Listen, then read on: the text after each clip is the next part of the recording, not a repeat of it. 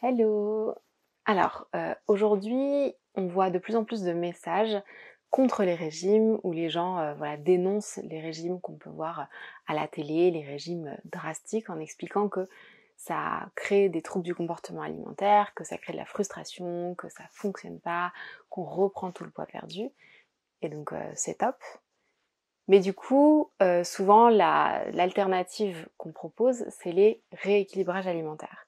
Donc un rééquilibrage alimentaire, ça se veut plus flexible qu'un régime, ça se veut euh, plus euh, un lifestyle, une alimentation qu'on aurait euh, à vie, où du coup rien n'est interdit, enfin aucun aliment n'est interdit, mais il y a quand même des aliments à privilégier, d'autres à éviter, en tout cas en termes de quantité.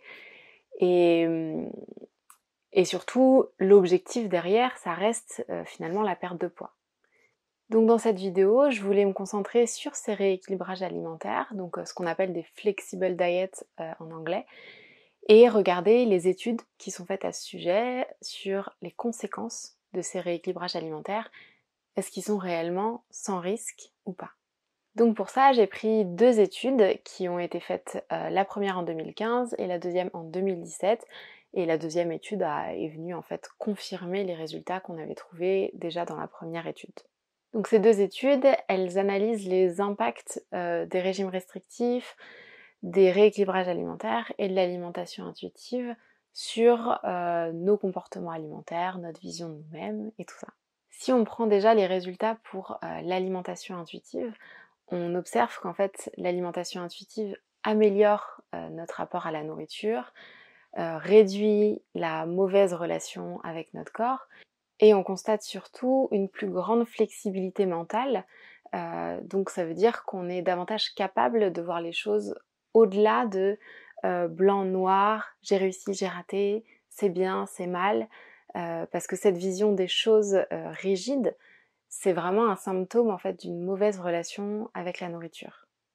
Si on observe maintenant les résultats pour le rééquilibrage alimentaire, euh, déjà, on observe une augmentation d'une mauvaise image de notre corps, donc euh, exactement le même résultat que pour les régimes restrictifs.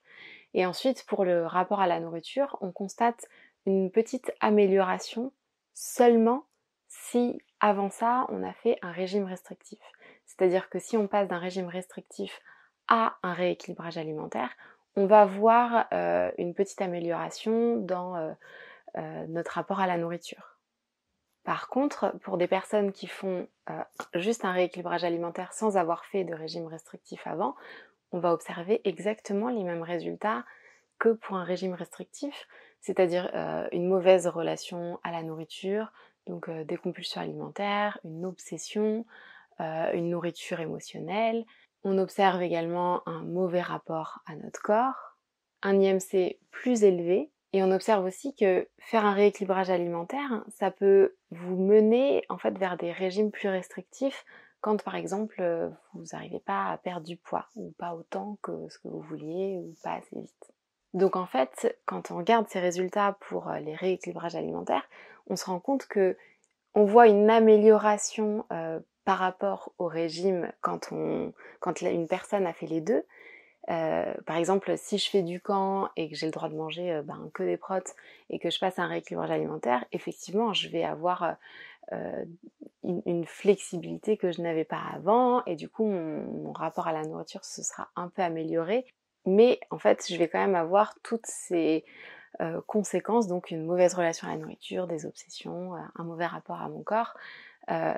c'est vraiment comme si, voilà, aujourd'hui, je fume deux paquets par jour.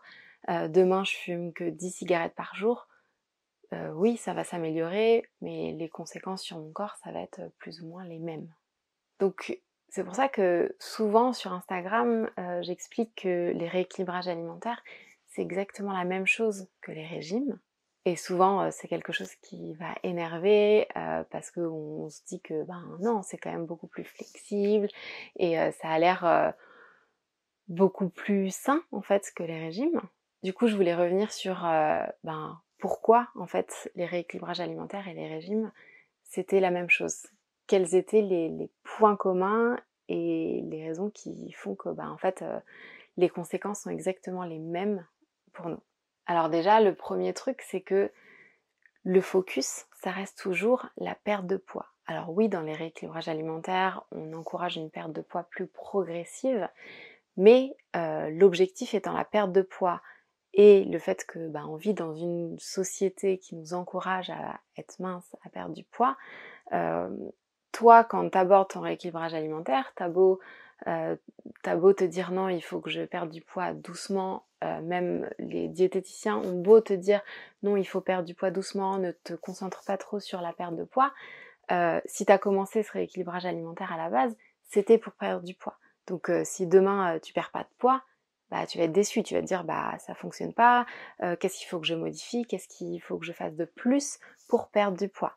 Donc ça crée forcément une obsession sur son corps et son alimentation. Ensuite, je pense que c'est important euh, de se remettre dans le contexte dans lequel les femmes s'engagent dans une perte de poids. Pour la plupart des gens, euh, vouloir perdre du poids, c'est juste l'expression d'un mal-être. Et elles ont l'impression que euh, perdre du poids, contrôler leur alimentation, contrôler leur poids, ça va les aider à aller mieux. Et en fait, contrôler son alimentation, contrôler son poids, ce sont des choses superficielles et qui ne vont pas nous aider à nous sentir mieux parce que on va se sentir mieux uniquement si on perd du poids et du coup notre bien-être va tenir euh, à un fil quoi, à quelques kilos. Si on reprend les kilos perdus, euh, ce mal-être reviendra. On n'aura pas du tout travaillé sur ce mal-être.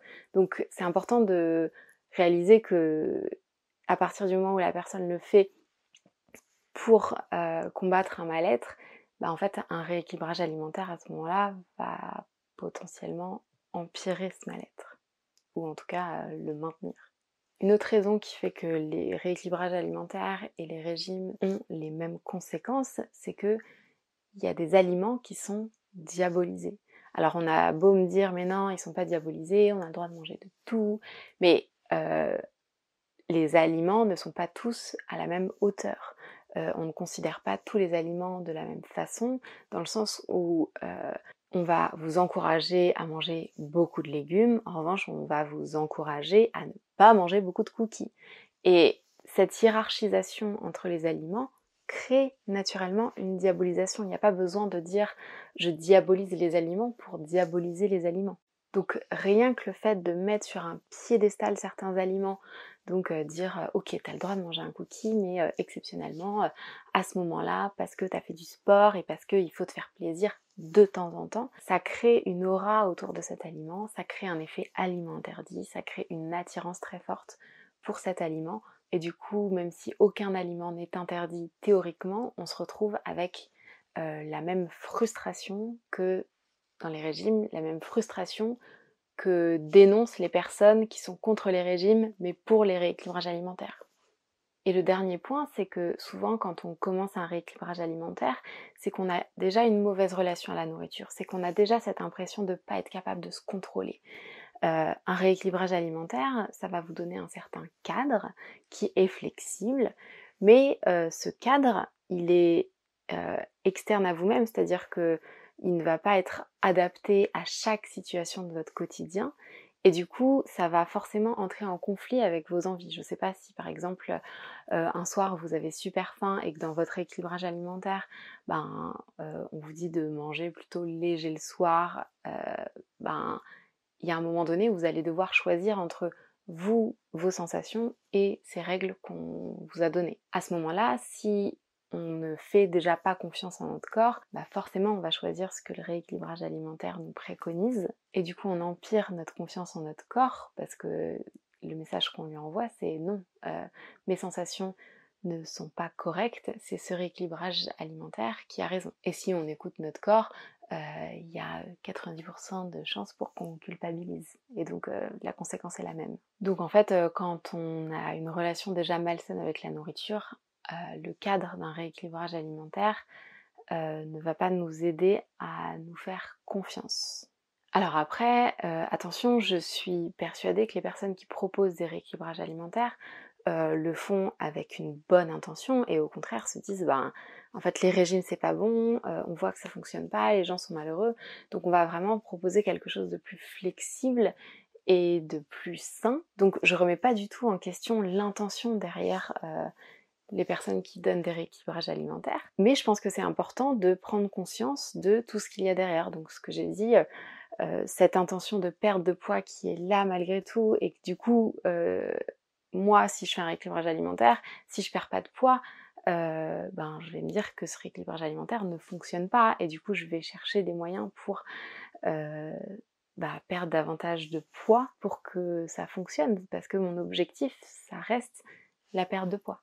Et puis du coup c'est limite encore plus malsain que les régimes restrictifs parce que euh, quand le diététicien vous dit vous avez le droit de vous faire plaisir, vous avez le droit de manger des cookies, juste pas 5 cookies, euh, ben en fait vous quand vous avez euh, défoncé le paquet de gâteaux, euh, vous vous dites bah en fait j'ai le droit de manger tout et je défonce quand même le paquet de gâteaux, j'ai vraiment un problème. Et du coup dans ces conditions ça va être compliqué d'aller voir votre diététicien et de dire bah j'ai défoncé un paquet de gâteaux. Ouais ouais je sais j'ai le droit mais bah, j'ai quand même défoncé un paquet de gâteaux donc donc souvent ce qu'on fait c'est qu'on ne donne pas cette information, on ne partage pas parce qu'on a honte et on culpabilise tout simplement. Et du coup, la solution naturelle à ce moment-là, quand vous avez envie de perdre du poids, ça va être bah, de compenser euh, ailleurs et donc de restreindre davantage euh, ces repas du lendemain pour compenser cet excès de cookies que vous avez fait. Et c'est là du coup où on se rend compte que le rééquilibrage alimentaire à la base était là pour euh, créer davantage de flexibilité et en fait vous vous retrouvez à être dans une espèce de dualité entre je mange sainement et vous autorisez des plaisirs, mais qui se transforment souvent en prise alimentaire incontrôlable, et du coup, euh, vous grossissez. Et du coup, ça crée un échec euh, parce que vous perdez du poids et parce que vous n'arrivez pas à tenir euh, cette alimentation flexible.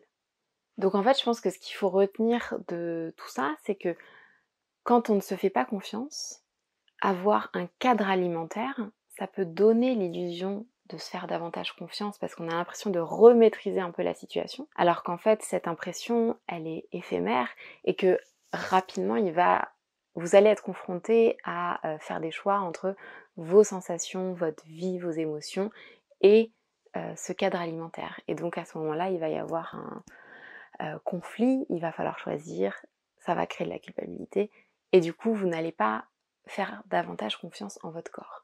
La seule manière de faire davantage confiance en votre corps, c'est de travailler sur cette confiance en votre corps. C'est la seule manière d'acquérir cette flexibilité que vous aurez du coup naturellement parce que vous vous faites confiance, parce que vous savez que vous allez vous réguler et tout ça. Donc voilà, je trouve que c'est important d'avoir conscience de ce paradoxe en fait du rééquilibrage alimentaire entre euh, ben, les, intentions qu'on donne au rééquilibrage alimentaire et ce qui se passe réellement. Donc voilà, après je tiens à préciser qu'évidemment euh, tout le monde qui suit un rééquilibrage alimentaire ne va pas développer des troubles du comportement alimentaire, ne va pas avoir une mauvaise relation à la nourriture. Euh, c'est comme euh, tout le monde qui fume des cigarettes ne va pas tomber malade. En revanche, je pense que c'est important de partager les études qui sont faites à ce sujet parce qu'il y en a et les résultats sont assez probants et explicites et match en fait avec l'expérience de vie que chacun fait avec les rééquilibrages alimentaires.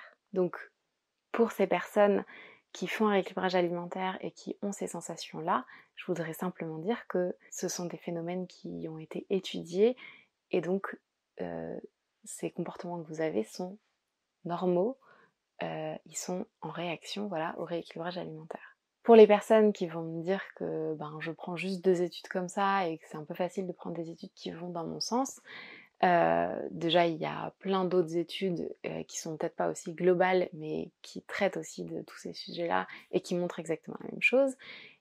Et en plus, j'aimerais du coup vous demander, est-ce que vous avez des études à me montrer sur l'efficacité des rééquilibrages alimentaires sur le long terme? Sur le long terme, ça veut dire 3 à 5 ans minimum. Si vous avez ces études, écoutez, je suis euh, preneuse, il n'y a pas de raison qu'on euh, mette un point d'honneur à montrer des études dans un sens et pas dans l'autre.